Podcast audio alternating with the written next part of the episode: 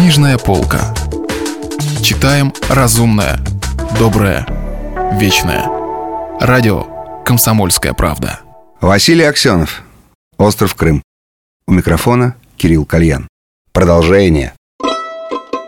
Пренеприятнейший портрет, как бы даже не замечая Кузенкова, во всяком случае не считая для себя возможным обратиться к нему даже с вопросом, слегка наклонился к столу чуть-чуть, повернулся к тому, кого мы все время называем видное лицо, и которое было для него лишь лицом заметным, и спросил напрямую, достаточно ли будет для решения этой так называемой крымской проблемы десантного соединения генерала Н.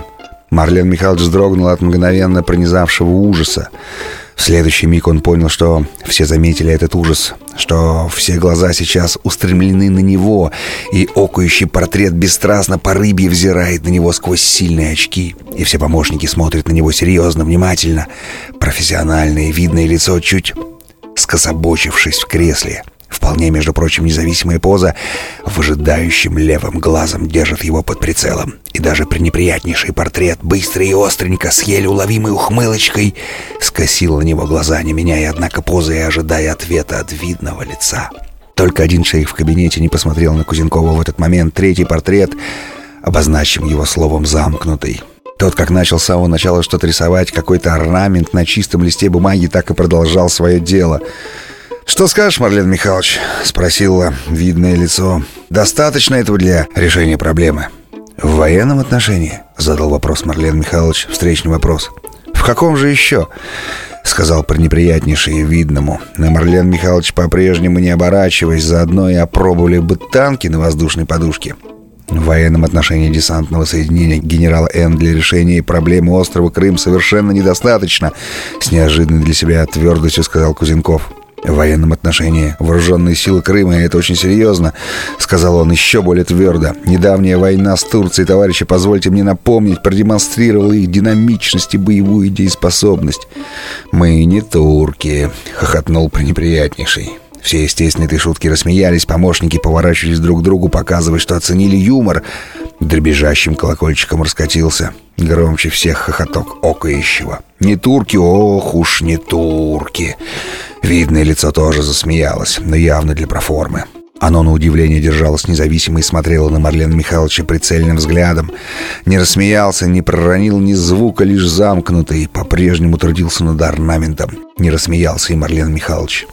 «Они», — сказал он очень спокойно, вдруг пришло к нему полное спокойствие, даже с некоторой злинкой. «Они тоже не турки». Возникла пауза. Ошеломление. Некоторый короткий ступор. Кузенков срезал шутку одного из портретов. Ловкой репликой лишил ее далеко идущего смысла. Все участники совещания тут же углубились в бумаги, оставляя Марлен Михайловича наедине с пренеприятнейшим. Тот сидел набычившись, глядя на свои застывшие пальцы. Все мешочки на его лице обвисли. Картина была почти неприличная. И вдруг с небольшим опозданием в кабинете прозвучал смех. Смеялось и видное лицо, крутило головой не без лукавинки и с явным одобрением поглядывала на Кузенкова. «А ведь и впрямь, товарищи, они ведь тоже не турки!» Заговорило видное лицо. Марлент Михайлович прав. Войск там русское. Русские туркам. Он посмотрел на пренеприятнейшего. Завсегда вставляли. В очках ока еще промелькнул неопознанный огонек, замкнутый, занимался орнаментом. Марлен Михайлович вдруг понял, что видное лицо и пренеприятнейшие очевидные соперники. «Что же тут предполагается?» Пренеприятнейший смотрел опять на видное лицо, хотя адресовался к Марлену Михайловичу. «Что же тут сравнивается наша мощь с селенками белых? Ставится под вопрос успех военного решения проблемы!» Голос крепчал с каждым словом. «Америка перед нами дрожит, а тут какая-то мелкая сволочь!» Да, наши батьки, почти безоружные, саблями да штыками гнали их по украинским степям, как зайцев. Вооруженные силы острова. Это очень серьезно, процитировал он с издевкой Марлен Михайловича. Марлен Михайловичу показалось, что видное лицо еле заметно ему подмигнуло. Но он и без этой поддержки странным образом становился все тверже, не трусил перед пренеприятнейшим и наполнялся решимостью выразить свою точку зрения, то есть еще, еще раз подчеркнуть неоднозначность, сложность островной проблемы. «Сейчас я объясню», — сказал он. «Боевая мощь крымской армии действительно находится на очень высоком уровне. Если предположить, что десантные соединения генерала Н — турки или, скажем, американцы, то можно не сомневаться в том, что оно будет разбито крымчанами на голову. Однако Он увидел, что пренеприятнейший уже открыл рот, чтобы его прервать, но не замолчал, а продолжил. Однако с полной уверенностью могу сказать, никогда ни один крымский солдат не выстрелит по советскому солдату. Речь идет не о военной проблематике, а о состоянии умов. Некоторые влиятельные военные в Крыму даже считают своих форсис частью советской армии. В принципе, наше Министерство обороны могло бы уже сейчас посылать им свои циркуляры. «Что за чушь?» — вскричал тут же пренеприятнейший. «Да ведь они же белые!» «Они были белыми», — возразил Марлен Михайлович, и в душе ужасаясь неосведомленности вождя. «Их деды были белыми, товарищ!» Фамилия пренеприятнейшего. «Да ведь там все эти партии остались», — брезгливо скривился пренеприятнейший. «И кадеты, и октябристы. В Крыму зарегистрировано свыше 40 политических партий, среди которых есть и упомянутые», — сухо сказал Марлен Михайлович. Дерзость его, заключающаяся в этой сухости, видимо, поразила пренеприятнейшего. Он даже рот слегка приоткрыл. Впрочем, возможно, он был потрясен распадом одного священного величественного слова на сорок разнозвучных, но ничтожных. Кузенков заметил за стеклами окающего почти нестарческое любопытство. Явное одобрение сквозило во взгляде видного лица. «Не забудьте упомянуть о союзе общей судьбы, Марлен Михайлович», — сказала она.